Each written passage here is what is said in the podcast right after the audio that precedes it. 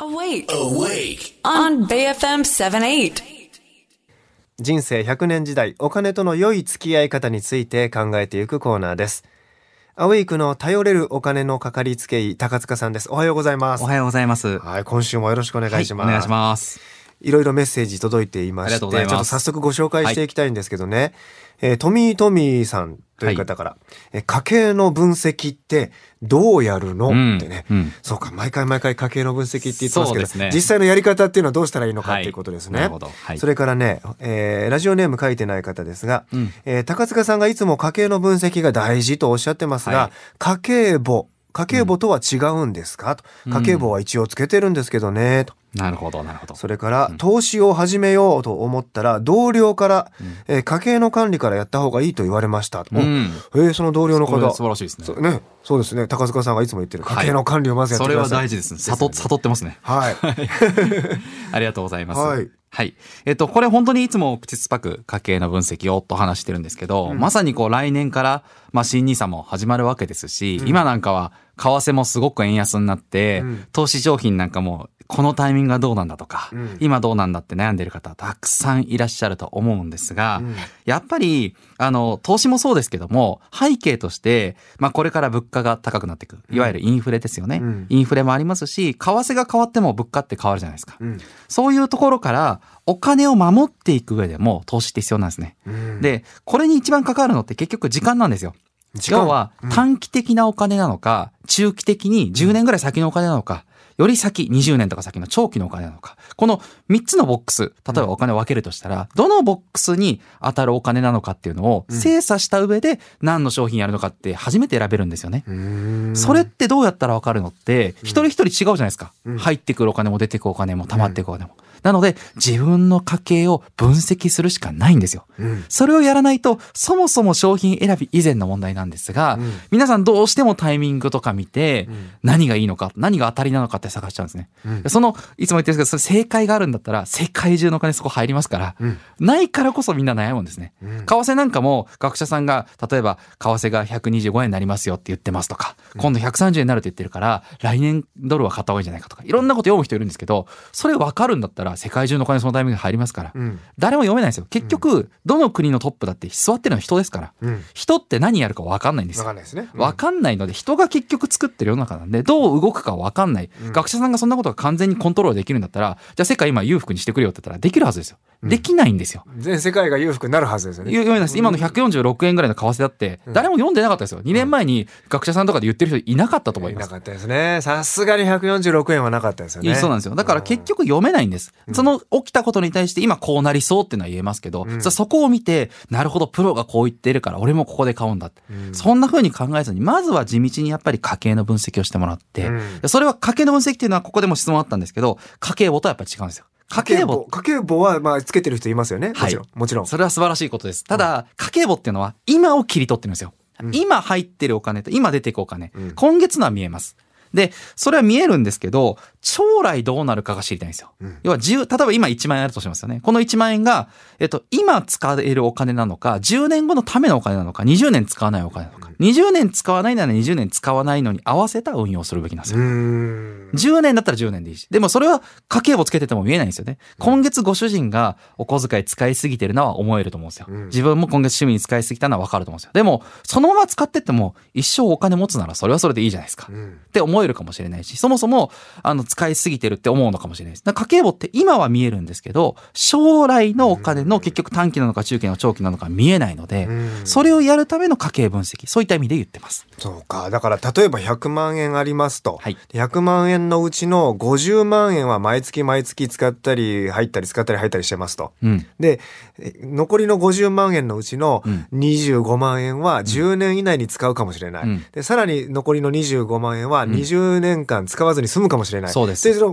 分けなきゃいけないわけですよね。そうです。例えばその、今おっしゃっていた20年つあ使わないお金なんだったら、例えば新 NISA に回せばいいです。し投資すればいいわけですね。そうです。うん。はい。それは株式っていうクラスにエクスチェンジしといた方が、うん。長期的には経済成長の、まあ、合理性を取っていけるのでいいと思います。だから、じゃあ10年ぐらいのお金は、これは債券とか勉強して債券も今後小口化していくって言われてますので、まあそういったものを使っていくと。で、3年以内とか、使うお金はもう絶対投資しちゃダメなんですよ。うんうんそんなんで増えるって書いてあるものとかあっても、まあ信じちゃダメですね。3年で増えて帰ってくる投資っていうのはねいやいやもうもう非常いやにパーセンテージは低いです低いです。で、そんなんで大きく出してるものあるんだったら、本当にあったら世界中そこにお金入りますから、うんあなただけがそれを知るってことは絶対ないので、うんはい。皆さん詐欺です。そうです、はいたま100%。もし当たったらたまたまですよね、はいもうさ、もう詐欺です。本当にたまたまたまたまです。はい。もうそれが確立されてますなんていう人はいないんで。うんそうですね。ね、必ずあたあの大丈夫ですっていうのは詐欺ですよねあーもうそうです。もうないですね。もうほぼ、いほぼとか絶対詐欺ですね、はい。もうそれは詐欺なので。そう。はいまあだからあの家計分析っていう時はおっしゃいましたけど、やっぱりその、今使うお金、はいそれから10年後に使うお金、はい20年後に使うお金っていう表現がありましたが、そのボックス分けをしていくっていうことを実際できていない人がほと多いとんどですね。だからいうこと自分のお。金をもっと興味持ってもらって、うん自分のこのままやっていくとどうなるのか。で、これが夫婦で結構ですね、夫婦ってもう共働きの方最近多いので、なかなか話し合いできてない家族もやっぱり多いんですよね。うんうんご主人はこう考えてる。奥さんはこう考えてる。うんここでお互いそれぞれ家のこと思ってるんですけど、どうしても目先のことに、例えば奥様が言っちゃったり、ご主人が言っちゃったり、で、片方は長期のこと考えてるだから意見が合わないんですよ。いや、めんどくさいから今いいよって。今俺は仕事頑張って家のためにやってんだってご主人は思ってる人もいるでしょうし。いや、逆も場合もあるんですよ。そうですね。で今子供の忙しい時に余計なこと言うんじゃないよと思うお客さんもいらっしゃるかもしれないです。うん。お互いがやっぱりちゃんと膝を突き合わせて本当は長期の自分のお家の将来のことどうなのか見てみるとな結構方向が向いてですね、はい。あの家族仲良く入れたりってとこにも影響がまああるかもしれない。ねそういうご夫婦のところに高塚さんが間にボンって入って、はい、最最初ギクシャクするけども、はい。最終的に高塚さんの力でまたご夫婦が同じ方向に向ける。そこまでできたらすごいですけど、まあまあ、そそれは僕も人間なんで、できない、限界はあるかもしれませんけど、まあ頑張りたいとは。うんね。あの、会う方たちはやっぱりお金がなるべく持つように、マネジメントできたら、それは僕が会社やってる、まあ一番大きな目的であるので。そうですよね、はいやっぱりその必要なお金を必要なところまでどう持たせるか残すかっていうことをはい大前提として、はいそれ以上にお金があったらよりハッピーじゃないかなあそうですね。いうことですもんね。はいその通りです。まあさっきのボックス分けの話で言うと、はい。多分ですが、はいそのう今使うお金と将来使うお金って分けなきゃいけないんだけど、はい。全部今使うお金のところに入れちゃってる人って結構いるんじゃそうです。ないかなって。いらっしゃいます、うん。それもいらっしゃいますし逆に来年新ニーサが始まるから全部それに割り振らなきゃとか、うん。今新ニーサの枠をどう使うかって相談すごい多いんですけど、うん。そもそも新ニーサ回して大丈夫って方も結構いるんです。そこにマックス突っ込むために、はい。今からその準備をしてるみたいな人がいる今わけですね例えば今55歳、まあ、直近の例でいくと55歳の方でご相談あったんですけど、新ニーサ来年から始まるんであの枠フルで使いたいんですと、ん。でえで仕事はって聞くと、まあ、65まで働く気がないと。60で辞めると。もう5年後からお金取り崩すんですよね、うん。5年後から使い始めるのにフルで回しちゃダメですよって言って、あそっかっておっしゃってましたけど。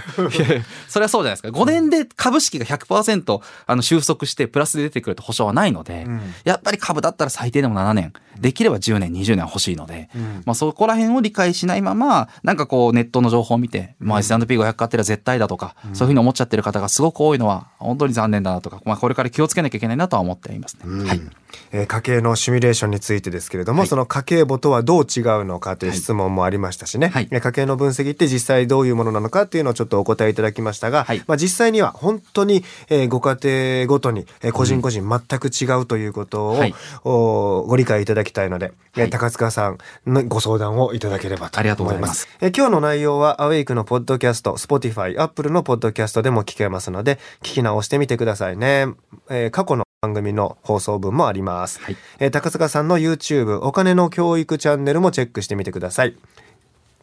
えー保険や住宅のご相談、えー質問感想なども送ってください。YouTube あの今度ですね、はい今企画してましてあのビフォーアフターみたいなのをちょっとやっていこうかなと YouTube ビフォーアフター。あの、今までのご相談の方の、うんまあちょっとね、まあなもちろん数字は変えますけども、うん実際どんな相談があって、どんな風に変わってたのか、これをまあできれば、あの、各 IFA の事例を、うんあの、私がインタビューしてうん、毎回やっていきたいかなとは思ってます。今ちょっとそういった企画で取り始めるところなんで。楽しみですね。なんかちょよかったちょっとファッションも変わったみたい いやいやいや、それはできないですね。な。別の領域になりますよね。はい僕は普段からそんなあんまり服こだわらない方なんで、むしろ僕のファッションを変えてほしいです。はい。そっちのビフォーアフターもね、はいはいどっかでやればいいですね。はい。えーフィナンシャルクリエイト代表取締役高塚智博さんでした。どうもありがとうございはいまし、た。ありがとうございました。また来週お願いします。はい、お願いします。